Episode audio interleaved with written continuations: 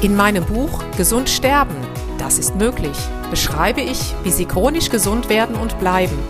Denn unsere Sinne werden heutzutage mit Informationen aus den unterschiedlichsten Kanälen überflutet, wodurch unsere Gesundheit nachhaltig geschädigt werden kann.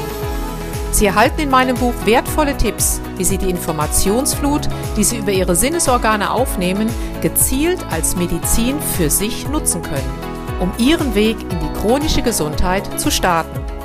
Das Buch Gesund sterben, das ist möglich von Jutta Suffner. Jetzt überall im Buchhandel.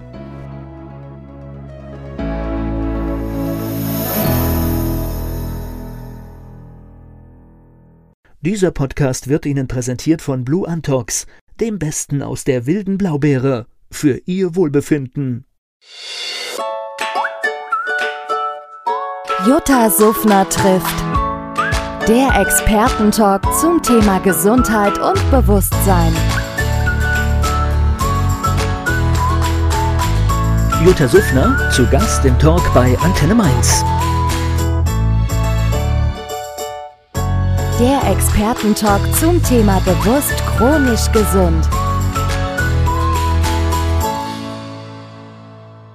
Jutta Suffner hat schon über ihre Erkrankung gesprochen, wie sie damit umgegangen ist. Darüber spreche ich jetzt mit ihr. Sie ist zu Gast hier bei Antenne Mainz. Ein Jahr im Bett, das stelle ich mir jetzt schon albtraummäßig vor. Ja, ich fand es auch nicht so nett. Und als man mir das dann veröffentlichte, erst hieß es vier oder sechs Wochen. Also ich habe halt diese, ich hatte mir ein Virus eingefangen in ähm, Afrika, war auch noch in, in New York und den habe ich halt verschleppt, habe halt nicht auf meinen Körper gehört. Der ging dann auf den Herzmuskel und dann war die Wand zwischen den beiden Ventrikeln war halt platt ja, das ist dann halt fürs Herz ein bisschen blöd, wenn so ein Herzmuskel entzündet ist und der kann nicht so richtig arbeiten und man kann beim Herz schlecht sagen, ach komm, ich nehme dich mal raus, leg dich da mal hin, erhol dich und dann packen wir dich wieder ein.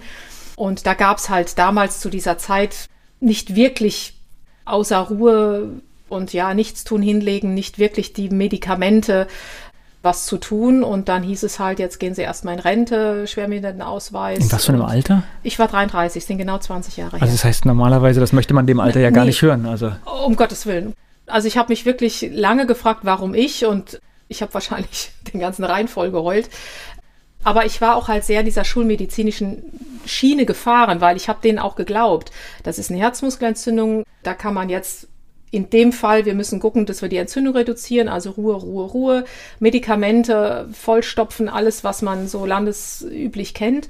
Und das habe ich auch gedacht, okay, dann ist das jetzt eben so, dann bist du halt bis an dein Lebensende schwerbehindert, kannst nie wieder Sport machen.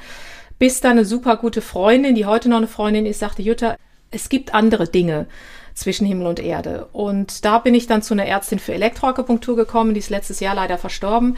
Und der Frau Dr. Tillmann bin ich unendlich dankbar, Sie war eine solide Ärztin, Fachärztin für Innere, aber hat eben in Deutschland die Elektroakupunktur nach voll aufgebaut. Und da wusste ich, ich bin, ich komme nicht irgendwo hin mit irgendeinem so flatternden Gewand, sondern das ist wirklich was Fundiertes. Und die hat mich dann erstmal auf den Topf gesetzt, kann ich nicht anders sagen. Und mich wirklich ausgeräumt, hat auch einen anderen Befund rausbekommen. Also es wurde alles dann zu meinen Gunsten, hat sich's verändert, aber es war eine Reise von fast sechs Jahren. Darf ich gerade fragen, was das für eine Behandlung war, was da anders Ach, gemacht wurde? Ja, Elektroakupunktur nach voll, das ist letztendlich, man checkt die Energiebahnen an Fingern und an Händen, weil wir haben ja, wir haben zwölf Hauptmeridiane, da fließt die Energie durch, das kennt man über die chinesischen Ärzte und man kann mit dieser Methode eben feststellen, mit welchen Viren, Bakterien ist der Körper belastet, weil alles ist ja eine Energie, alles hat eine Frequenz. Und das spiegelt sich dann in dieser Untersuchung wieder. Letztendlich nichts anderes, was ich heute auch mache, nur ein bisschen anders. Und sie hat genau rausbekommen, in welchem Leberlappen welcher Virus saß, der da nicht hingehört, musste mich dann jeden Monat spritzen, durfte gewisse Nahrungsmittel nicht mehr zu mir nehmen, musste natürlich Vitalstoffe nehmen, aber immer alles individuell und getestet. Also am Anfang habe ich auch gedacht, das, was macht die jetzt hier? Also im Prinzip hat sie die Ursache der, der Entzündung dann gefunden? Ja, sie hat die Ursache und die Untermieter gefunden. Das waren damals Coxsackie A und B Viren und es hieß damals, ich hätte eine chronische Virusnegative, es war aber auch genau umgedreht. Ich hatte eine akute Viruspositive. Das hat sie dann rausbekommen und so konnten wir dann den Körper wieder einregulieren.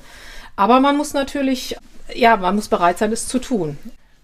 Und das nach einer fast siebenjährigen Odyssee, ne? Das ja, ist ja, ja, auch dann. Also es ist schon, also nach drei Jahren hatte ich sie dann und danach beginnt dann der Weg nach oben. Und dann war ich dank am 40. Geburtstag war ich dann wieder so weit, dass ich auch wieder langsam Sport machen konnte.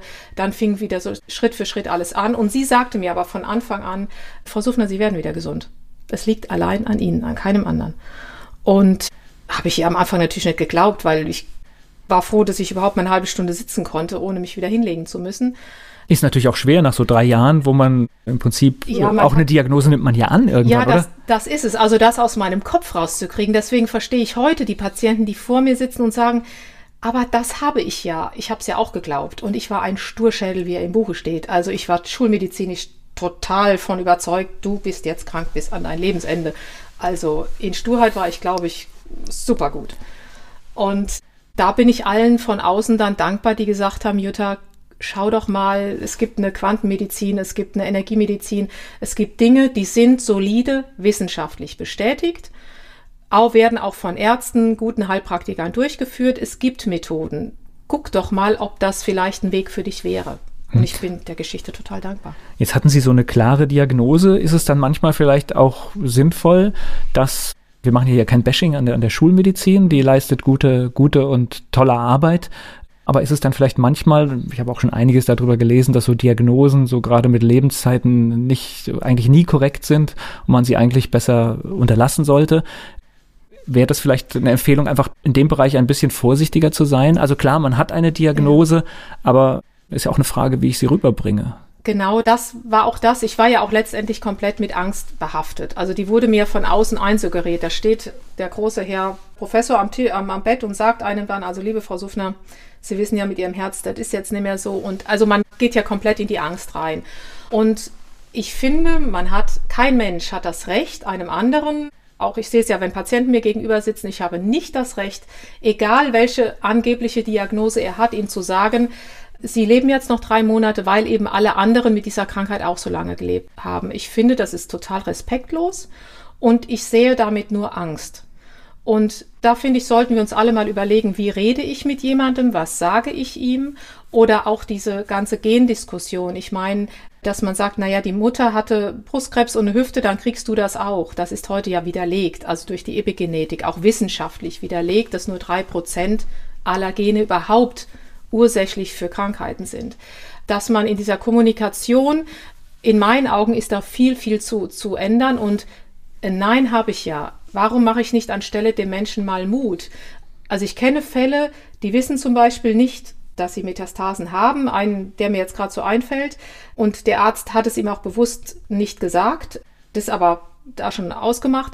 Dieser Mensch lebt heute noch, weil wenn man dem sagen würde, du hast Metastasen, würde er daran sterben, dass er meint, er hätte Metastasen. Oder mein Vater mit 79 hat mal bei ihm eine spezielle Leukämieart diagnostiziert und mein Bruder und unser Hausarzt, wir haben gesagt, das sagen wir dem Papa nicht.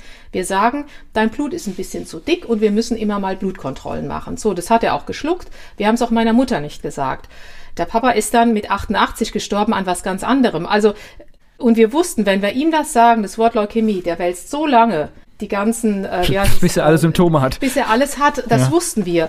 Und deswegen waren wir da auch wirklich in der vollen Verantwortung, der Burkhard und ich, dass wir gesagt haben, das sagen wir keinem. So, und das war die richtige Entscheidung. Als er gestorben war, haben wir es dann meiner Mutter gesagt. Oh Gott, sagt so gut, dass er mir nichts gesagt hat. Und ich meine, das soll jetzt nicht heißen, dass man. Jeder tickt Menschen- anders, jeder- das tickt muss man auch bewusst entscheiden, Um, um ja, Gottes genau. Willen, also das soll jetzt nicht heißen, dass man sowas den Menschen nicht sagt. Keine Frage.